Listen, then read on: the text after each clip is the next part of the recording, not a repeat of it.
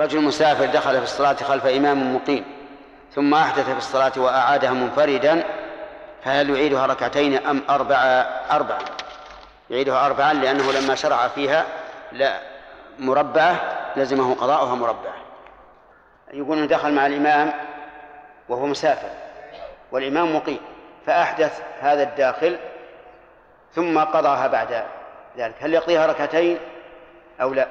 نقول يقضيها أربعا كيف نقضي أنت دخلت مع الإمام وهو, وهو يصلي أربع. ثم أحدثت. وخرجت وتوضيت. جيت والإمام انتهى. انتهى من الصلاة. تصلي أربعا ولا اثنتين؟ والله يا شيخ أنا بعدك بالصراحة أنا لو أني على فكري الحين بصلي ركعتين يا غلط. لأنه لما دخلت مع الإمام المقيم لزمتك الصلاة أربعة.